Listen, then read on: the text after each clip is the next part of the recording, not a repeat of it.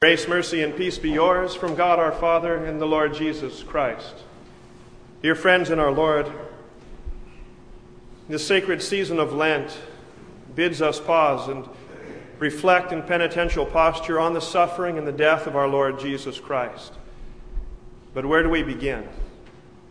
His pain for us was far more than that to which our own experience could ever relate. The significance of his death for us, we can't possibly begin to comprehend because of the limitations of our own mind, because of the hardness of the human heart. And therefore, his passion and his death cannot possibly be treasured and adored in this world as would be fitting and proper.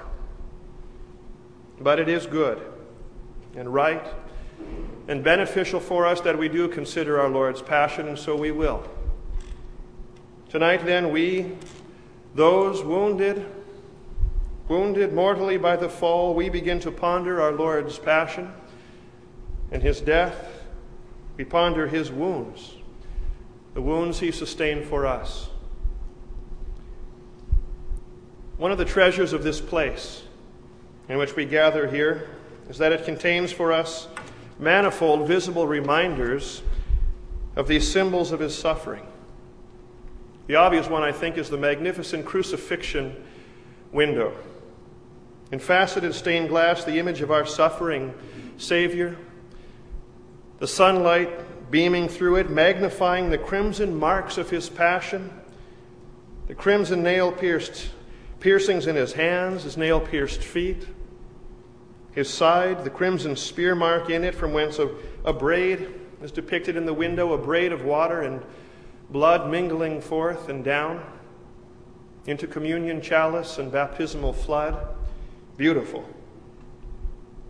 But this isn't the only place here that we see the marks of his passion, the marks of our Lord. This processional crucifix just to the to your left of me here.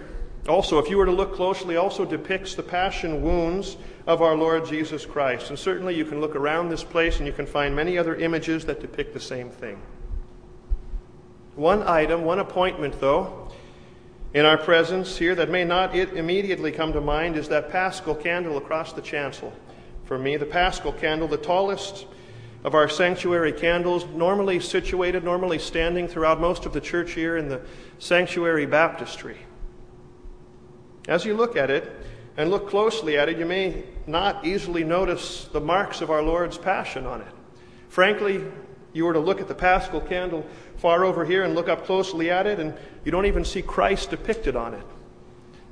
But the marks are there. On that candle, the marks are there, five of them. Five ruby red jewels, blood red jewels, if you will. Ruby red jewels in the shape of a cross borne on the side of that candle that represents Christ. These five jewels, they depict the five traditional precious wounds of our Lord Jesus Christ. One, to represent the wound of Christ's head. A second in the middle, to represent the wound that he bore on his side. The two on either side of that, in the shape of the cross, to represent the wounds in his hands, and one at the foot of the shape of the cross, to represent the wound inflicted upon the feet of our Lord.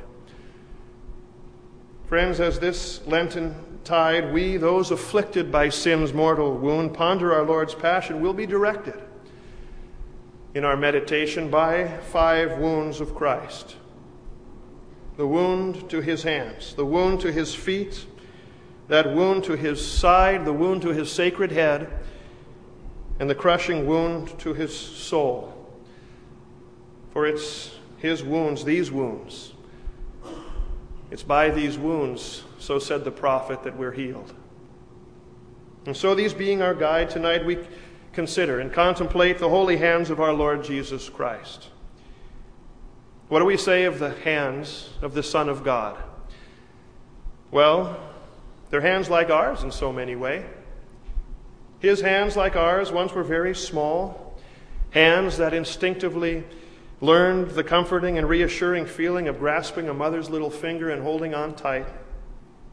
And as time went on, that infant hand grew with that infant to become a boy's hand. And that hand slowly outgrew the regular grasp of the mother's hand in exchange for the customary grasp, the frequent grasp of a quill. And those hands of our Lord were then used to, to pen words and to guide his young eyes across the scroll that he was learning to read. All of this as he grew, Scripture said, in wisdom and in stature before God and man. And as he grew in wisdom and in stature, I've little doubt that those hands of our Lord were put to work in his earthly father's carpentry business. An understudy, no doubt, of Joseph. I can imagine those young, those soft hands of his, daily and weekly becoming raw and then calloused as he attentively learned the craft of working on wood and working with wood and hammer and nail, the very things that one day would pierce those precious hands of his. I can imagine our Lord humbly and obediently putting his hands to use, being about the, the business of his Father's trade, or respectfully being about the tedium of daily chores at the request of his mother. His hands, really so much like ours. Like us, he used his hands to wipe the sweat from his brow after toiling. To acquire his daily bread, like we do, he used those hands of his perhaps to, to help prepare the daily bread, but certainly to lift that daily bread up to his mouth. Because, like you and like me, he needed sustenance and nourishment, being fully human, at the same time fully God. But knowing well that man does not live on bread alone, our Lord too would fold those hands or raise those hands of his in solemn prayer to his heavenly Father, just as we do. It's remarkable when you think about it in just how many ways his hands are like yours and like mine. But, dear friends, in so many ways, in so many other ways, his holy hands are so unlike ours. His hand, his almighty hand, was present to lay the very foundation of the world. His hand determined the world's measurements. His hand stretched forth the firmament in the sky. His hand placed the countless luminaries in their places in the sky, in the firmament. His hand traced for the planets their orbits, for the comets their paths. His hand has drawn the line in the sand of the shore where the proud waves must stop. In his hand, says the psalmist, are the deep places of the earth, and his hands form the dry land. His hand sheltered a nation, and by his hand he led them out of bondage. His hand parted seas and leveled armies. His hand, not so much like ours. Consider his holy hands and how, in so many ways, they're unlike our unholy hands.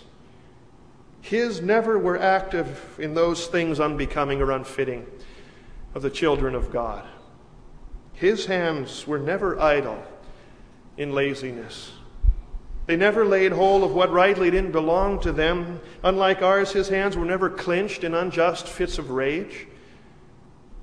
His hands were never extended in abuse toward another. His hands never were accomplices in ungodly acts of sexual sins. His hands were never busy in the business of unkindness or hostility or immorality of any sort, open or in secret. His holy hands were always about his heavenly Father's business in perfect active and passive obedience. Obedience to the law of God, whether that law came thundering from heaven by the voice of his heavenly Father or spoken softly spoken softly by the voice of his God appointed mother. His holy hands, so unlike ours, full of healing, full of help. How many times did they reach out and touch the untouchable, and heal the lame, and embrace the downtrodden, and welcome the children? His holy hands reaching out to distribute a miraculous feast of fish and, and loaves to the hungry. His holy hands reaching down into the deep and churning seas for a brother, to raise up Peter and all the disciples for that matter from the deep and troubling storm of fear and doubt raging within their souls that day in the boat. Consider his holy hands and how they did nothing but serve the unholy, girding up loins to wash unclean feet consider how and consider why these sacred hands, as we heard, took bread. And after he gave thanks, they, the hands, his hands, took that and broke it. And by those hands he gave it to the disciples, and he said, Take and eat. This that I'm giving you, it's my body. Ponder how and contemplate why these holy hands of his then took the cup after supper. And after he had given thanks, these holy hands of his passed that cup into hands that were so unholy. And he said to them, Take and drink. This is my blood of the New Testament, shed for you for the remission of all of your sins. Dear friends, the hands are the tools of the mind, and the hands are the agents of the heart. And therefore, behold them and let them tell you just what you mean to Jesus Christ. For you, his hands remain still, even while others were beating him and slapping him and scourging him with theirs. For your sake, his hands embraced the weight of the cross as he stammered under it to a place called Golgotha.